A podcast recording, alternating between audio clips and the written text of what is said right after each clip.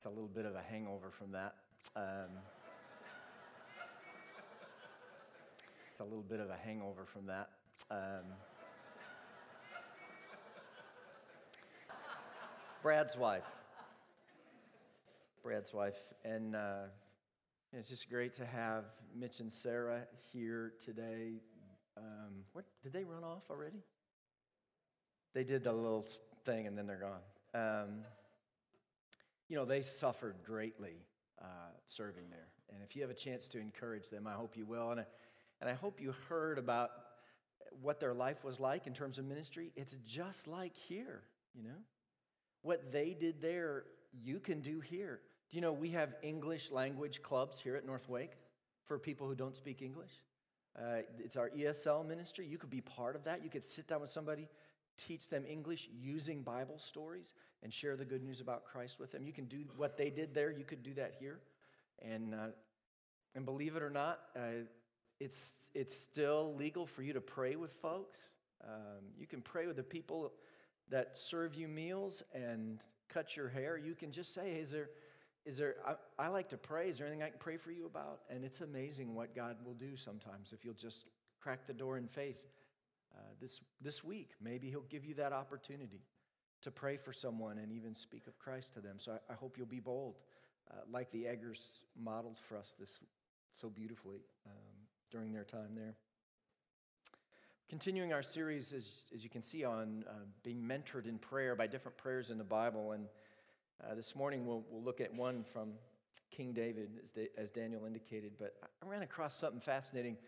A handful of years ago, uh, there was an unemployed amateur treasure hunter in England he ran across with his little beeper metal detector thing. He was out in his friend's field hunting for, hunting for treasure, and he ran across something that's been called the Staffordshire Hoard.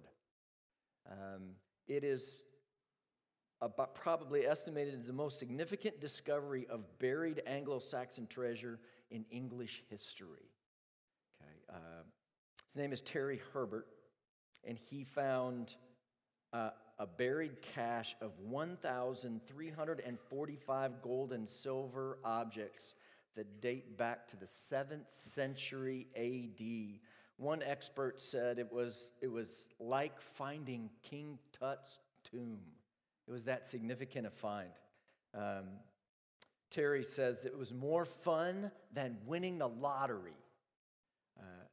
He, uh, after the initial discovery, he spent the next five days combing through the rest of the farmland. He says, he says, Imagine you're at home and somebody keeps putting money through your letterbox. He says, uh, That was what it was like. I was going to bed, and in my sleep, I was seeing gold. The estimated value of, of Terry's find, which he shared with the landowner, was in excess of $5 million. Now, now, I think without question, we would say for Terry, the unemployed treasure hunter, amateur treasure hunter, that was a good day, right? That was, that's a pretty good day. You could say, with apologies to Alexander, it was a delightful, wonderful, not bad, very good day. Um, and I, th- I think you know the kind of day I'm talking about. And some of you are tempted to think, I don't have days like that. If it weren't for bad luck, I'd have no luck at all, right? Gloom, despair, and agony on me. Uh, but let me, let me encourage you you don't have to find $5 million worth of gold buried in your backyard to have a, have a good day.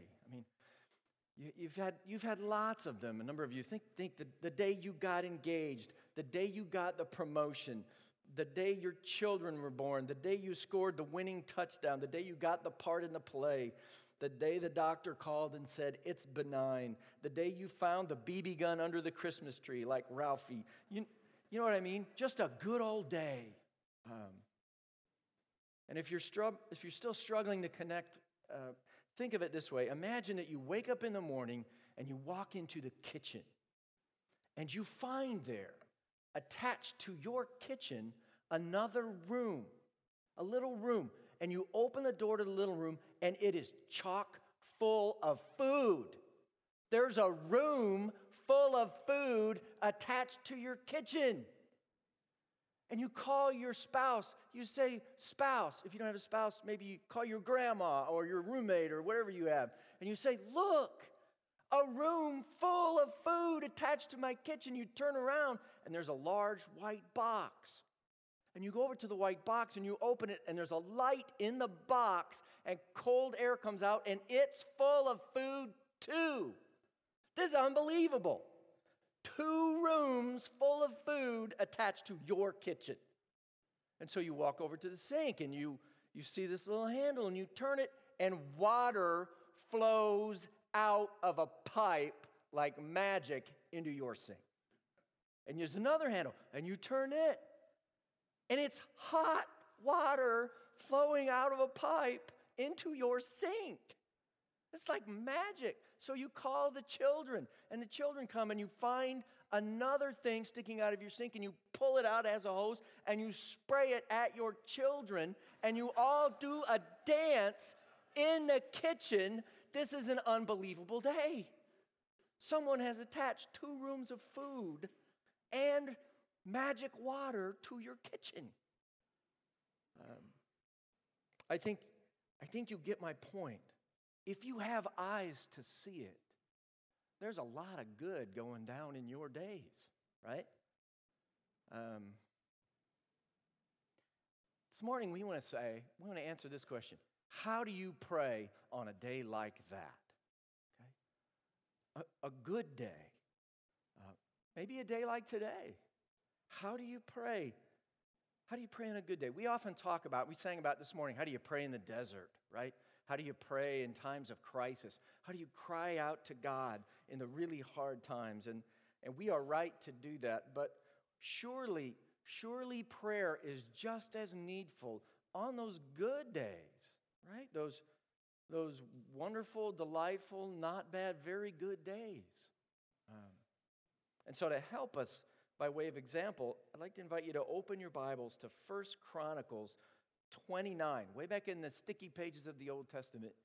First Chronicles 29, and we will look together at a prayer of King David on what for him was the very best of days. And so, as you find your way there, I'd, like to just pray for us as we open the Word. So, Lord Jesus, teach us to pray. Teach us to always pray uh, with glad hearts, freely to you our good and mighty King. Help us now by your Spirit and your word. We pray in Christ's name. Amen. All right, First Chronicles 29. David is having a good day, a really good day. He is having a delightful, wonderful, not that very good day. And uh, we'll look at the setting for this in a bit. But first, I just want you to listen to how David prays on one of those days. And there, there are three significant things. There's a, there's a lot here, but there are three significant things that I want to encourage you to walk away from this with. And uh, the first of those comes right out of the blocks as he begins to pray in verse 10 of chapter 29. Therefore, David blessed the Lord in the presence of all the assembly. And David said, Blessed are you, O Lord, the God of Israel, our Father, forever and ever. Yours, O Lord, is the greatness and the power and the glory and the victory and the majesty, for all that is in the heavens and in the earth is yours. Yours is the kingdom, O Lord, and you are exalted as head above all. Both riches and honor come from you, and you rule over all. In your hand are power and might, and in your hand it is to make great and to give strength to all. Now, on this really good day, and, and trust me, we'll see why in a minute it's a really good day for David, but on this really good day, King David exalts God big time. Okay? One writer said he is, he is mining the theological dictionary to try to describe how great God is. Okay, listen again to that verse, verse 11 that Daniel read earlier. Yours, O Lord, is the greatness and the power and the glory and the victory and the majesty, for all that is in the heavens and the earth is yours. Yours is the kingdom, O Lord, and you are exalted as head above all. So David exalts God as over all and owning it all. And what adds to the wonder of this is that he then gives it to us. Look at, look at the next verse, verse 12. Both riches and honor come from you, and you rule over all. In your hand are power and might, and in your hand it is to make great and to give strength to all. David is acknowledging here that good days come from God's hand, right? He's as clear as crystal that it is out of the greatness and the goodness of God that our good days come. And uh, James says something very similar in the New Testament. You may be more familiar with this. He says, Every good gift and every perfect gift is from above. Every, every good day is from above, coming down from the Father of lights, with whom there is no variation or shadow due to change. See, David, King David, and James are crediting God with our good days. They are from his hand, not ours. He deserves the credit and the glory, not us. On good days, we have a chance to see God's goodness more clearly. On good days, when we pray, and we should pray on our good days, we should give God credit. Okay? And this matters because we like to take credit for our good days. We are bent that way increasingly. They did this survey back in 2012, and they found an alarming decline in Americans' confidence in many traditional sources for values, including government, family, celebrities, leaders, even faith in God. All of these were on the decline in terms of confidence. But according to the poll, we still had confidence in one thing ourselves. We believe, it says, in our own ability to get what we want through sheer hard work and moral effort. 70% of Americans believe that with hard work, I can accomplish anything. Okay? A case in point uh, controversial American author Gore Vidal, he says uh, he has a clear and simple solution for dealing with uh, any conflict you should face. He says, There is not one human problem that could not be solved if people would simply do as I advise. Okay. And he is an American author, right? That's, that's the press for us. I got this, we think. I did this, we say. I deserve this, we expect. And this, this was what really worried Moses way back in, in the book of Deuteronomy. When things are starting to go good, Moses is worried that people are going to forget God and take God's glory as their own. So, Deuteronomy 8, Moses says, Take care lest you forget the Lord your God by not keeping his commandments and his rules and his statutes, which I command you today. Lest when you have eaten and are full and have built good houses and live in them, and when your herds and flocks multiply and your silver and gold is multiplied, and all that you have is multiplied, on your good days, Moses is saying, then your heart be lifted up, and you forget the Lord your God, who brought you out of the land of Egypt, out of the house of slavery. So, on good days, do a little dance, okay? Lift your hands, give a shout, have a party, open the door to the fridge, marvel, spray water everywhere. But just make sure you intentionally exalt God as the source of it all. He filled the pantry, He made the water flow.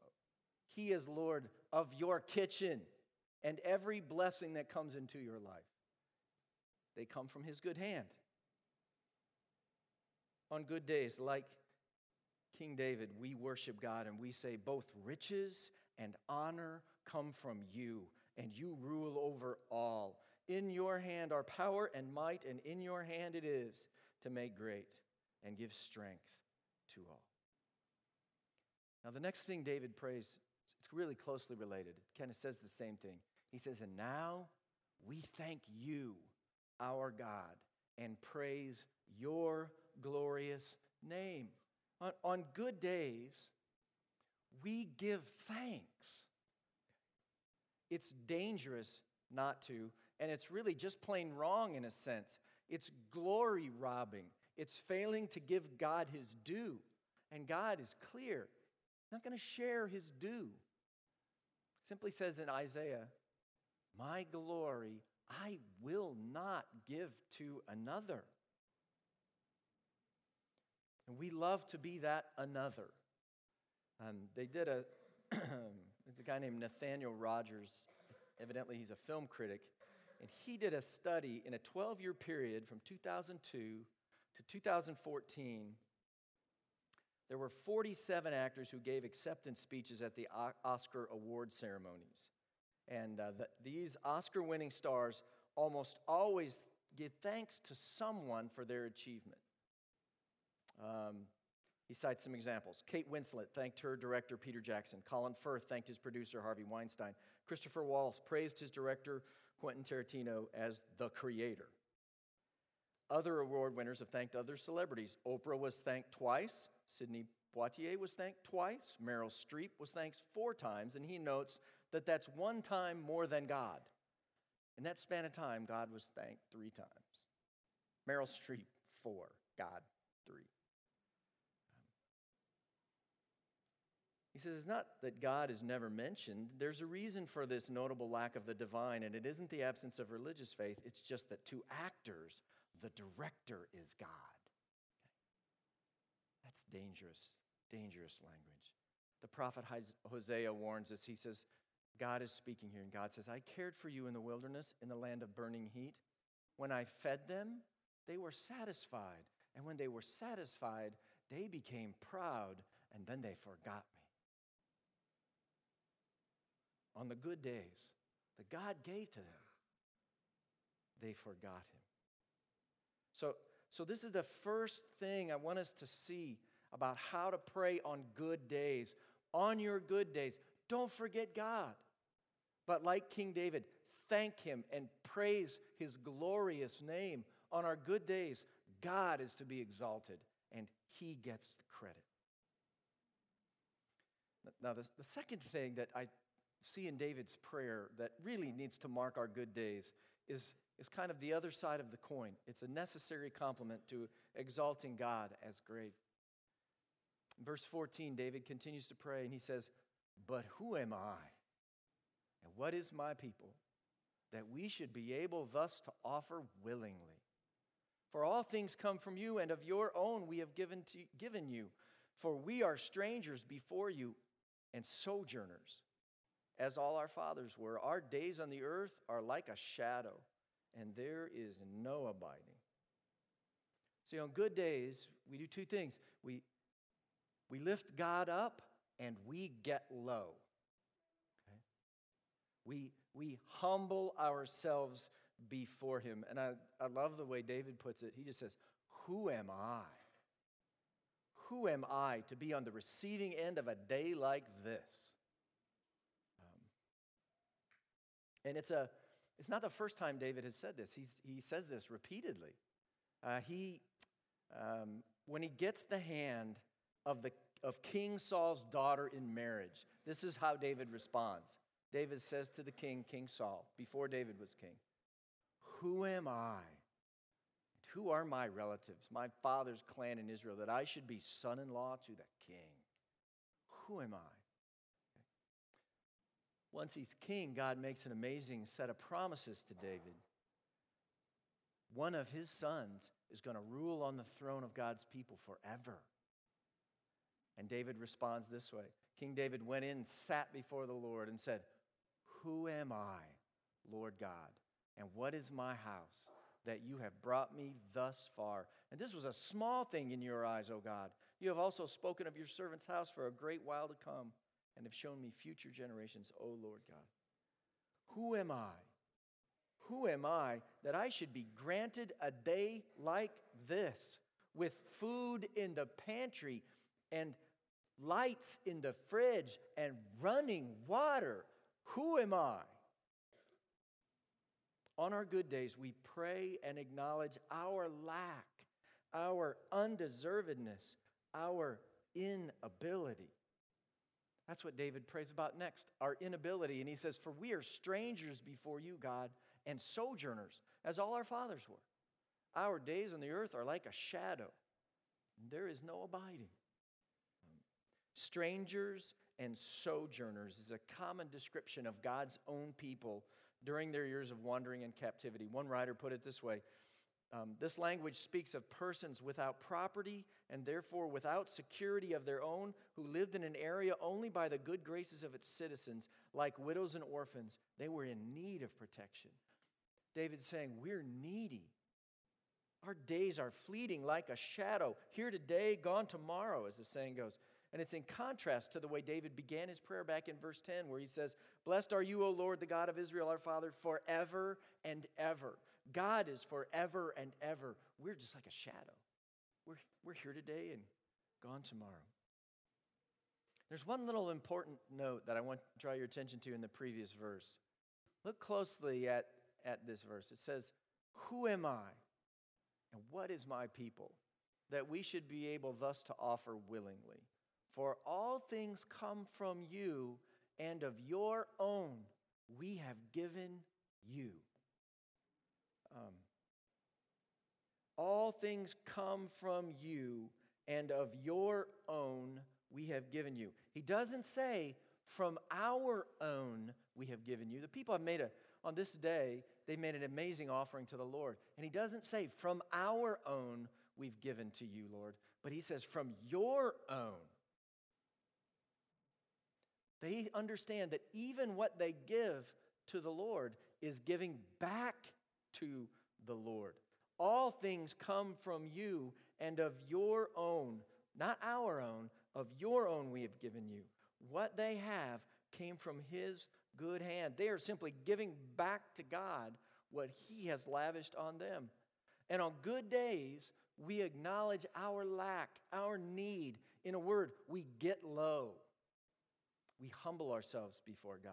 On our best days, we get low and we admit we don't deserve this. One, one of my very favorite little stories about this, um, I've shared it with you before. It comes from John Ortberg, and he says, Not long ago, there was a CEO of a Fortune 500 company who pulled into a service station to get gas. He went inside to pay. When he came out, he noticed his wife engaged in a deep discussion with the service station attendant. It turned out that she knew him. In fact, back in high school, before she met her eventual husband, she used to date this man. And the CEO got in the car, and the two drove away in silence. And he's feeling pretty good about himself when he finally spoke. And he says, I bet I know what you were thinking.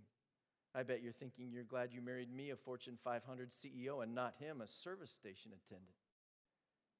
And she says, No, I was thinking that if I'd married him, he'd be a Fortune 500 CEO, and you'd be a service station attendant. See, we, we have what we have not because we've strung together good days, but because God is good, even to us.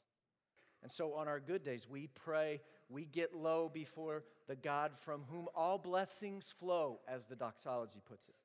We acknowledge that all good things come from his hand, and we, you know, pinch me. We don't deserve a day like this. Now, I want to back up before we look more at his prayer and fill in the gaps a little bit about why this is such a good day in, in King David's mind. See, David had a dream, he had a passion. Um, and it's written about in 1 Chronicles chapter 17.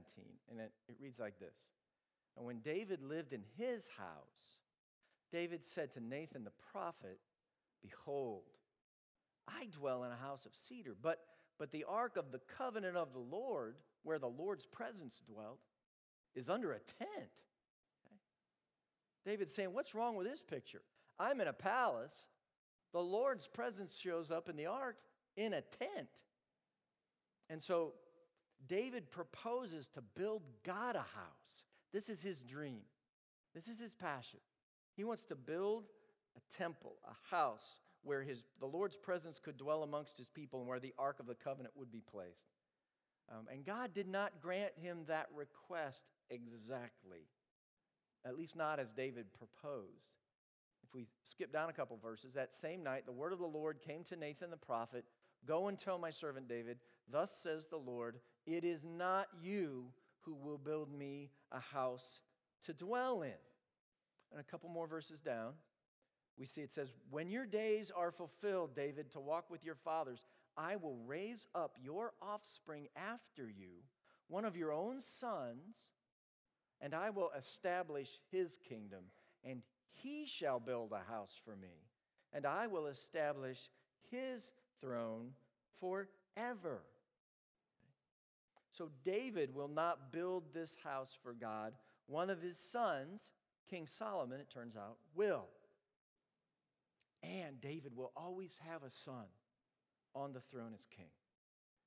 This is how David responds to getting his dream kind of manipulated, bent by God a little bit. King David went in, sat before the Lord, and he said those words we just read Who am I, O Lord God? And what is my house that you have brought me thus far? What more can David say to you for honoring your servant? For you know your servant. For your servant's sake, O Lord, and according to your own heart, you have done all this greatness in making known all these great things. There's none like you, O Lord, and there's no God besides you, according to all that we have heard with our ears. So David is absolutely pumped about this. He's stoked. His son gets to build the house for God that he dreamed about all of his days. And one of his sons is going to reign over God's people forever and ever. This is one of the clearest Old Testament pointers to Jesus, the son of David, who will reign over the kingdom forever. Okay? And, and David is totally humbled by God's kindness. Who am I? He says.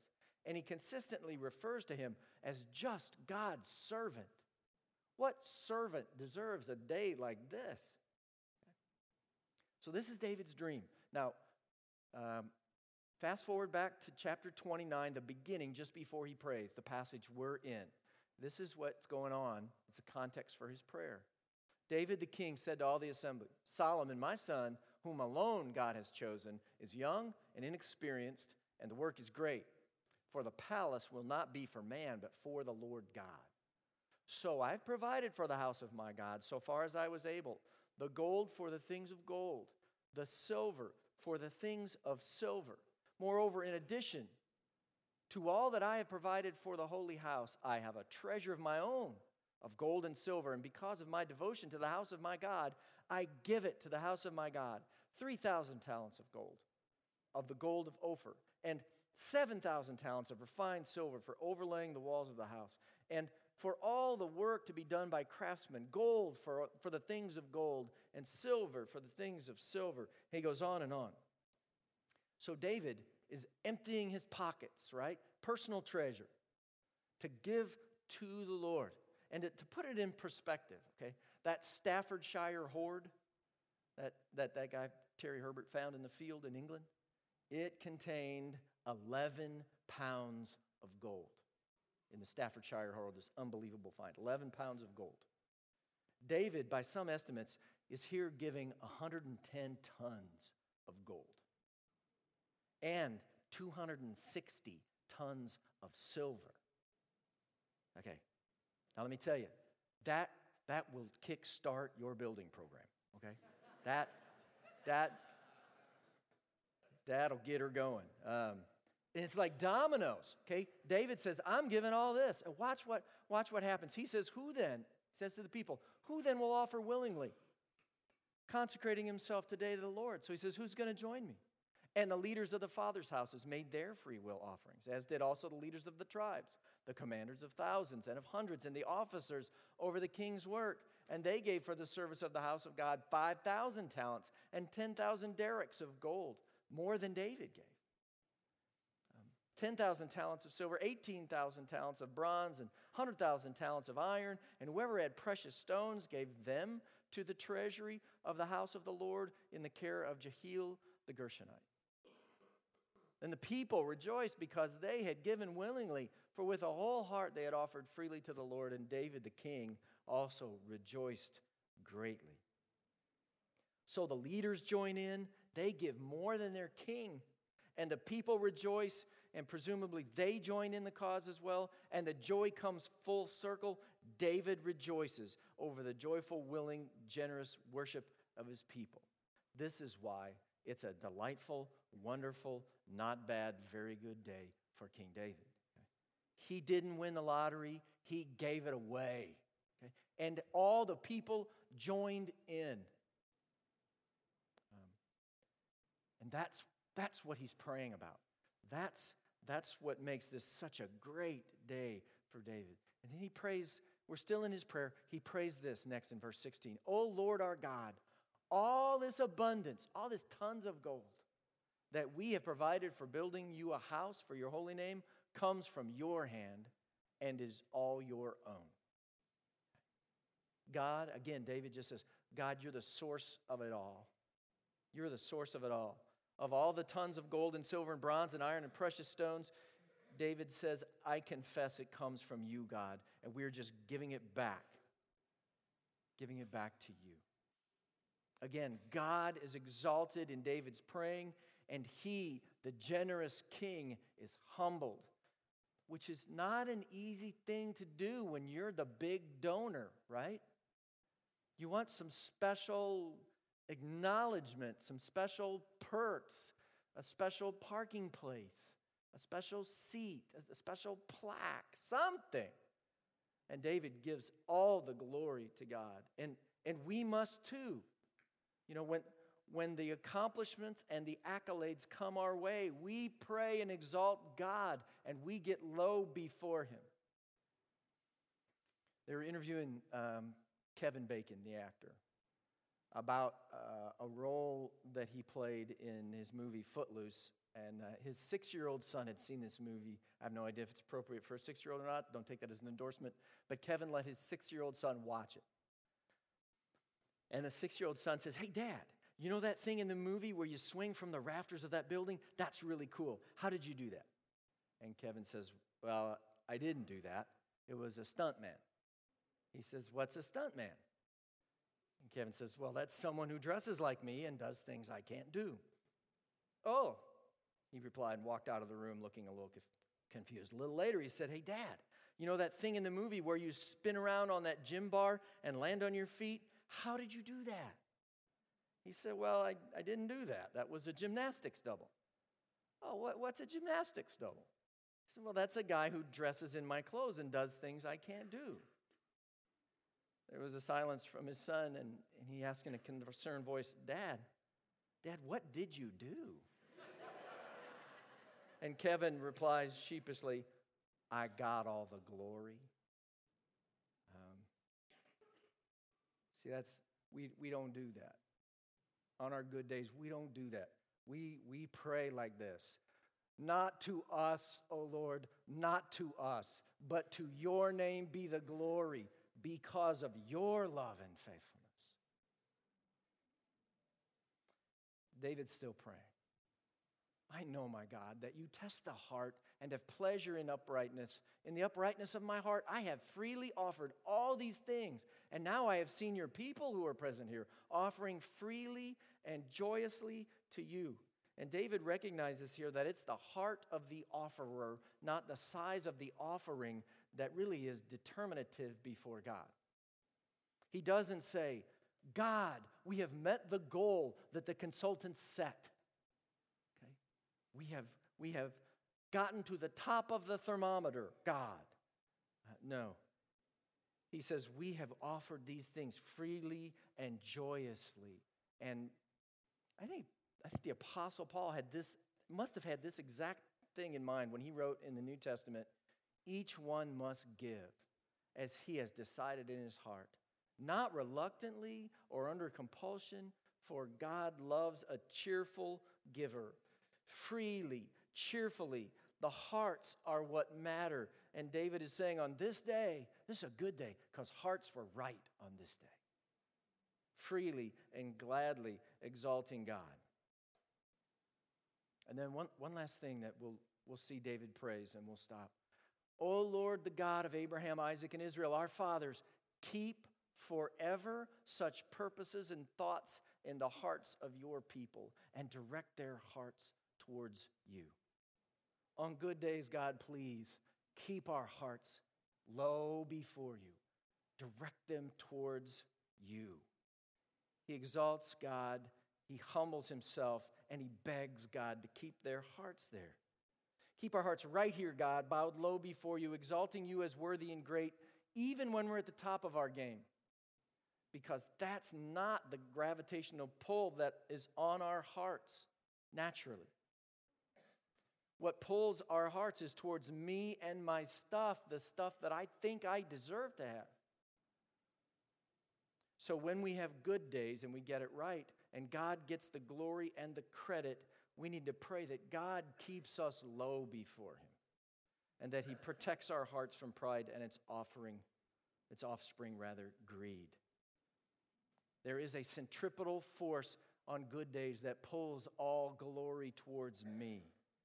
Um, they've been doing studies for a number of years um, on selfies, right? Back in, um, way back in 2013, this is two years old, so I'm sure it's very archaic now. Um, in Octo- as of October 2013, people posted 41 million pictures that included the hashtag hashtag selfie somewhere in the caption. The selfie hashtag grew in just nine months of that year more than 200% in usage. You know, there is no uptick, no surge in people posting Uis. Okay? You cannot buy, to best my knowledge, you cannot buy a Yui stick. Okay? The pull is towards me. I want the credit. On good days, especially, that's the pull. So, on those days, we pray to exalt God and humble me and pray that our hearts would stay there. And those of you who are parents of exceptional children, which is everyone who's a parent, right? Uh, you got some pretty amazing kids in your house, and uh, they're winning stuff and doing stuff, and grandma's telling them they're amazing, and their coach might tell them they're amazing, and their teacher says that they're wonderful. And when they get their awards, you help them see how to exalt God on that day. Okay? I had a really, uh, if, you've ever, if you've ever come into my office, behind the door, there's a thing called the Wall of Fame. And it is littered, I have five kids, so it is from, from ceiling to floor with newspaper clippings of my kids. Not those kind of clippings, the good clippings, right? When they win things. Um, no wanted posters, anything like that about my kids. Um, and one of them was one, one of them's especially uh, uh, joyful in this regard. Um, it's a picture of my oldest daughter, Corey. She's high jumping and she's going over the bar. And, and, uh, and that particular year, she finished third in the state in high jump, which was the best she'd ever done. I think it was probably her senior year.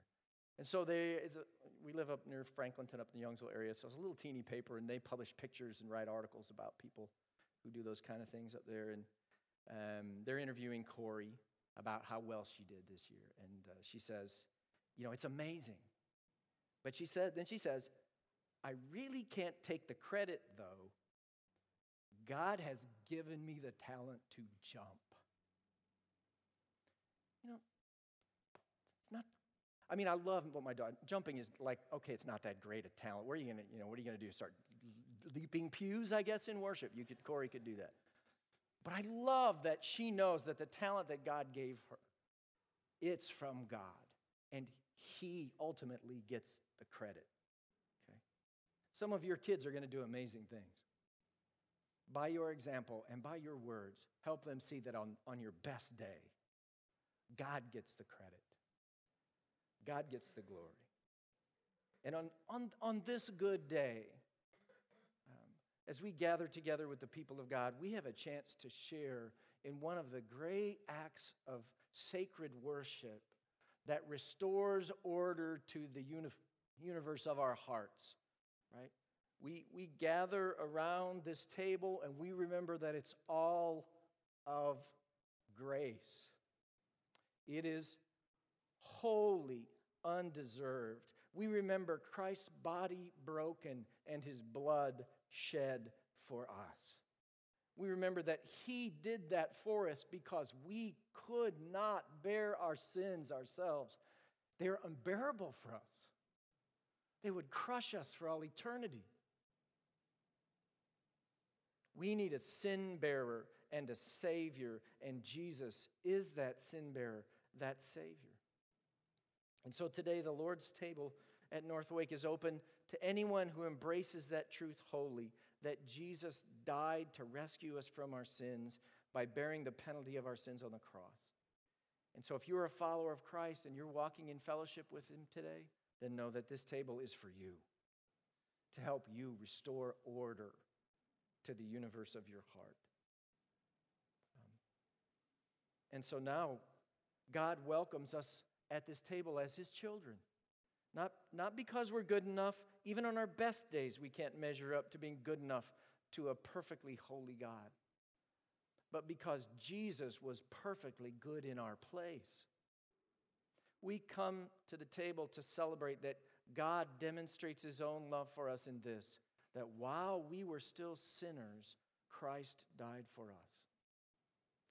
David's prayer ends this way. It's, it's a beautiful lead into what we're about to do. David said to all the assembly, Bless the Lord your God. And all the assembly blessed the Lord, the God of their fathers, and bowed their heads and paid homage to the Lord and to the king. And they ate and drank before the Lord on that day with great gladness. And so today, as God's people rescued, though undeserving, rescued by Him, we want to eat and drink before the Lord with glad hearts as we remember the breadth and length and height and depth of the love of Christ for us all. So, on the night on which he was betrayed, Jesus took bread and he broke it. And he gave it to his disciples and he said, This is my body, which is broken for you. Do this in remembrance of me. In the same way, after the meal, he took the cup and he said, This cup, it's the new covenant in my blood for the forgiveness of sins. Do this also in remembrance of me. Would you pray with me, please?